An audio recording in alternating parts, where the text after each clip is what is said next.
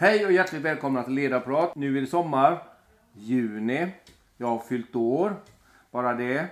Det är ju fantastiskt skönt väder ute. Eh, vi har fått jätte, jättemycket feedback från eh, de intervjuer jag gjorde med Dennis Novelius på Seniority. Så fantastiskt roligt. Och nu kommer det allra bästa. Inte kanske att se på mig naturligtvis, men Stefan Olsson. Kanske inte alla känner igen vem Stefan Olsson är, men jag säger verkställande direktör på Semcon för en tid sedan. Idag är han automotivansvarig inom eh, franska Akka-gruppen. Ett eh, stort börsnoterat eh, bolag på Parisbörsen. Stefan kommer hit i juni-juli. Då ska vi prata om hans bransch, de utmaningar som är i uh, Automotive. Uh, både här hemma i Sverige och uh, ute i världen. Och vi ska titta på ledarskapet idag när Stefan verkar inom tyska och franska kulturer.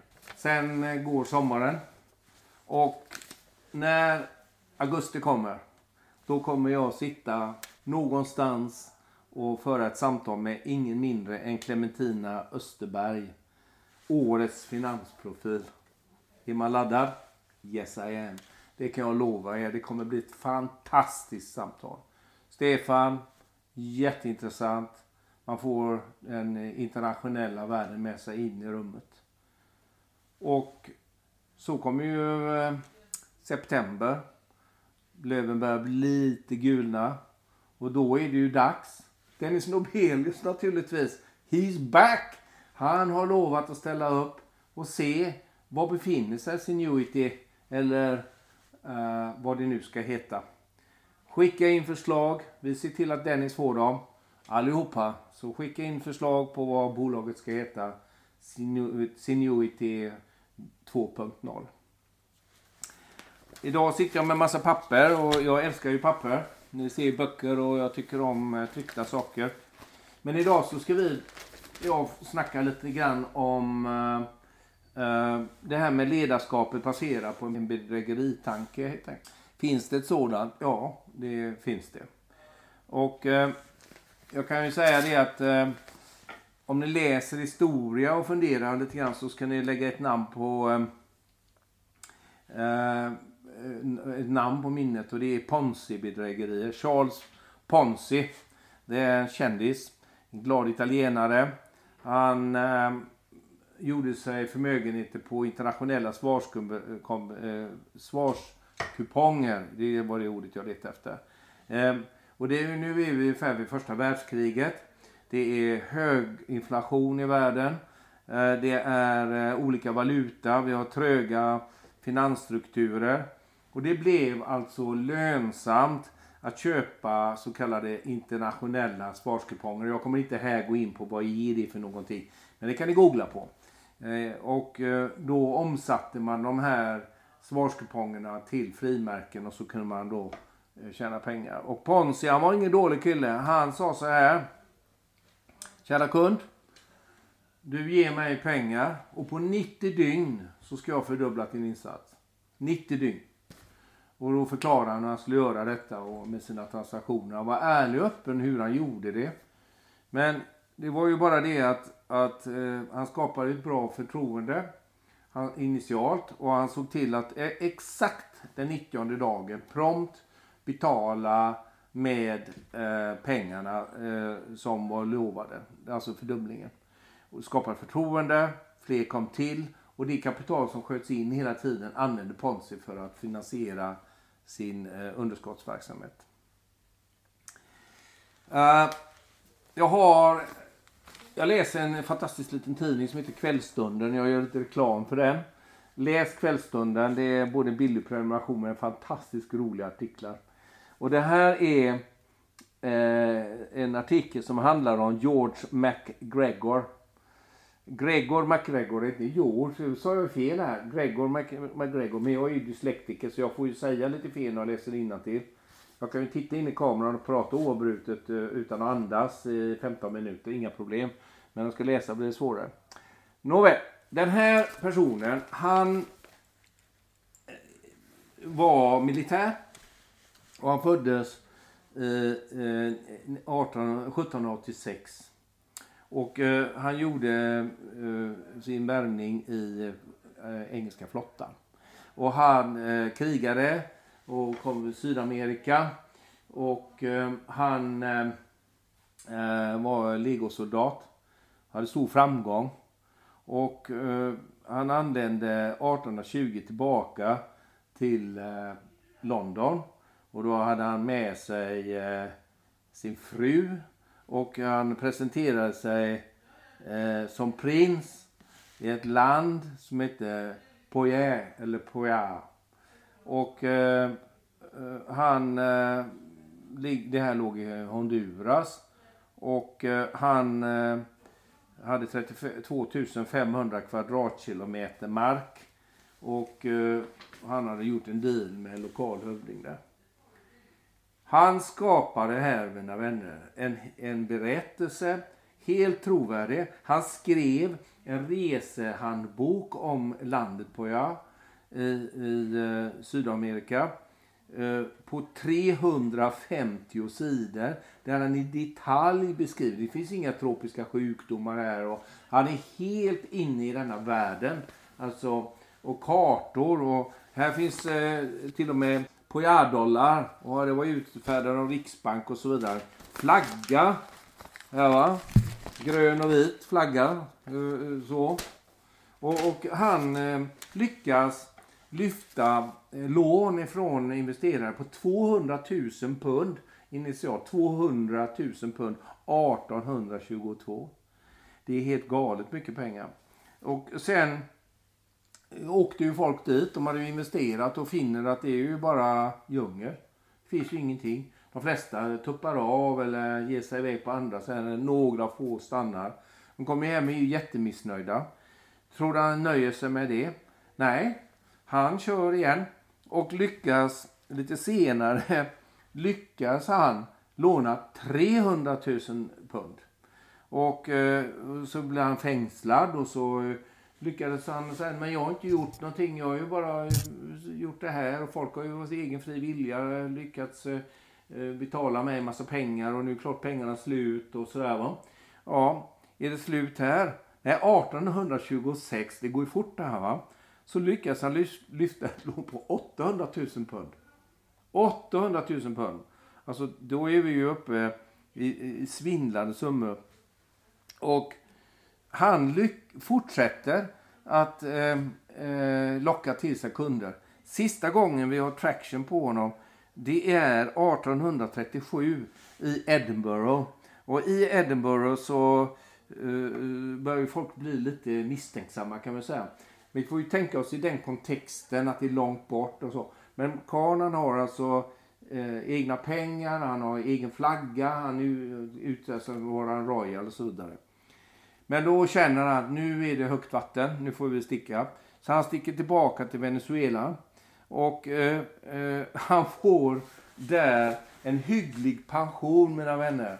Från eh, Venezuela, eh, Venezuelas eh, statsmakt Eh, för att han hade tjänstgjort som general i befrielsekriget mot Spanien. Och, och eh, han levde i Venezuela fram till sin död 1945. Ja, den här människan kan man ju säga, vi kan ju beundra och vi kan skratta och vi kan säga så. Men man, han hade ju en bedräglig tanke från dag ett. Han, han hade lärt känna landet, han förstod eh, drivkrafterna, och attraktiviteten och han var väldigt grannlaga. Han gjorde alltså allting korrekt. Han hade till och med tryckt egna dollarsedlar och han är egen riksbank och så vidare. Till och med gjort en 350 sidig detaljerad resehandbok om landet. Potsi han eh, levde ju på att det var högt inflationstryck. Det var svårt och trögt med den ekonomiska finansiella informationen. Och han eh, blev ju så småningom eh, han tog sitt liv helt enkelt. Det gick åt pipsvängen för den gode Potsi. Men det här bygger ju på ett pyramidspel. Och det, det här är ju eh, välkänt. Att någon i toppen skapar någonting och så rekryterar jag djupare och djupare ner i mina strukturer. Ungefär som en Keopspyramid, en jättestor sån här struktur. Och längst här nere, långt ifrån de som en gång började, är de som skjuter in kapitalet i större och större mängd. Det är ju ett klassiskt pyramidspel. Och när någonstans i den här strukturen det inte faller, då ramlar det och de som hade gått in sent med små insatser, men de är många, självklart eh, förlorar ju allting. Och eh, det här med kryptovaluta då. Eh, jag kan väl inte säga att jag, jag på något sätt hävdar att jag förstår mig på det här, men det är ju samma drivkrafter. Eh, OneCoin krypto. Eh, mest aktiva mellan 2015 och 2017 och nu är det 2020 så det är ju färskt. Och eh, huvudkontor i Bulgarien. Eh, men i själva verket så låg verksamheten i Gibraltar. Alltså man driftade verksamheten från Gibraltar men man hade office och så i Bulgarien. Man hade ett, ett ursprung i, de, i det landet. Men i själva verket så eh, finns det inga bevis på att OneCoin verkligen existerade så som kryptovaluta. Eh, detta pyramidspel attraherar, hör här nu, 3 miljoner människor. Attraherar 3 miljoner människor. Det görs på nätet. Man har stora konvent, man är duktig på att sälja, det är professionellt. Det är inte bara att sitta på nätet och klicka utan man faktiskt har möten. Man går dit och man har trevligt och man blir bjuden på mat och det är verkligen hallabaloo. Hur många av oss i Sverige gick på det här? Du gissar rätt. 60 000. 60 000 människor har gjort affärer i detta pyramidspel och förlorat. Det är väl nästan ingen som inte har förlorat. 60 000 på en befolkning på under 11 miljoner. Inte dåligt. Eh, genom att leverera rena väx, väckelsemöten. Men det var liksom nästintill religiösa sektlika träffar där man lovade fantastiska saker. Och eh, det här med att du ska öka värdet på din insatta kapital flera tusen gånger på väldigt kort tid. Eh, eh, så kan man väl säga att de här eh, Greenwood och company som skapade OneCoin Crypto är väl en av de största i det här landet. Då. Eh, de har ju för övrigt hamnat i fängelse i USA, vi får se. Eh, är det förståeligt? Ja, bedrägeriet attraherar 30 miljarder. Människan ständiga längtan, vår allas ständiga längtan efter snabb ekonomisk framgång. På ett eller annat sätt så har vi en fallenhet, vi som människor, att vi vill ha eh, payback snabbt.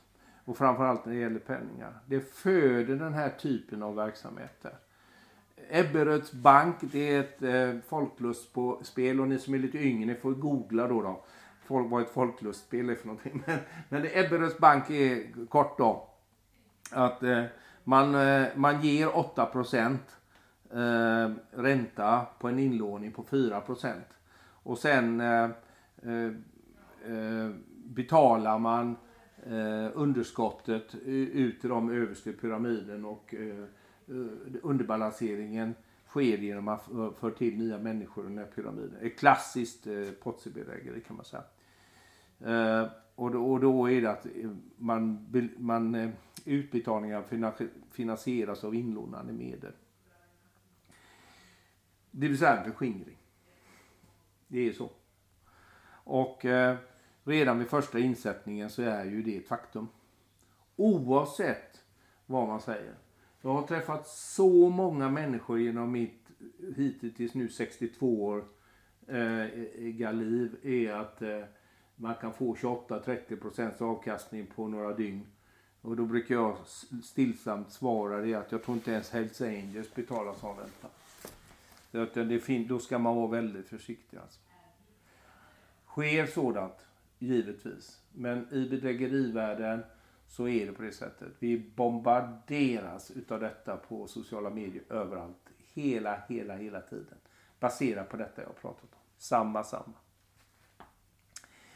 Så bedrägeriets ledarskap förutsätter professionellt beteende, trovärdig, solid, solid berättelse, alltså en trovärdig, solid berättelse. Det förutsätter eh, att attraktionen därmed kan erhållas och att en målkund finns. Jag väljer alltså en målkund eh, fattig med liten insats. Jag väljer målkund eh, mycket, mycket förmögen. Eh, kanske för långt ifrån eh, det dagliga kapitalet, pensionsfonder och så vidare. Men jag har en målgrupp. Jag är väldigt noggrann med att välja vilken typ av målgrupp jag adresserar. Eh, så rätt plats, vid rätt tid och så ska man ha lite tur också. Men, men, etik samt moral, bäraren av all god, transparent verksamhet, lyser helt med sin frånvaro. Eh, I alla sådana verksamheter. Ledarens etiska, moraliska, inre kompass i kombination med verkandet i transparenta transaktionssystem borgar för god, lönsam, ärlig affär. De senaste åren så har ju jakten intensifierats i världen på bedrägligt beteende i det finansiella systemet. Men det är inte så mycket diskussion om bedrägligt beteende i den intellektuella processen. Det vill säga, jag säljer någonting som inte är sant. Jag säljer någonting som du aldrig kan få. Men du väljer att ge mig pengar. Eh, då har jag ju inte egentligen eh, sysslat med bedrägeri på det sättet. Så därför så gäller det att alltid vara eh, kritisk i alla, i alla dialoger ni har med den här typen av när ni ska utveckla era verksamheter. Ställ öppna motfrågor som man inte kan svara ja eller nej på. De måste vara resonativa. Oerhört väsentligt. Så de senaste årens jakt på kapital som inte är ärligt tillskansat håller tillfälligt det bedrägliga ledarskapet i schack. Men vår natur, att vinna mycket för lite, lurar alltid runt hörnet. Har ni en fantastisk sommarkväll. Det var lite tyngre idag. Men bedrägeri har ingenting med det goda ledarskapet att göra.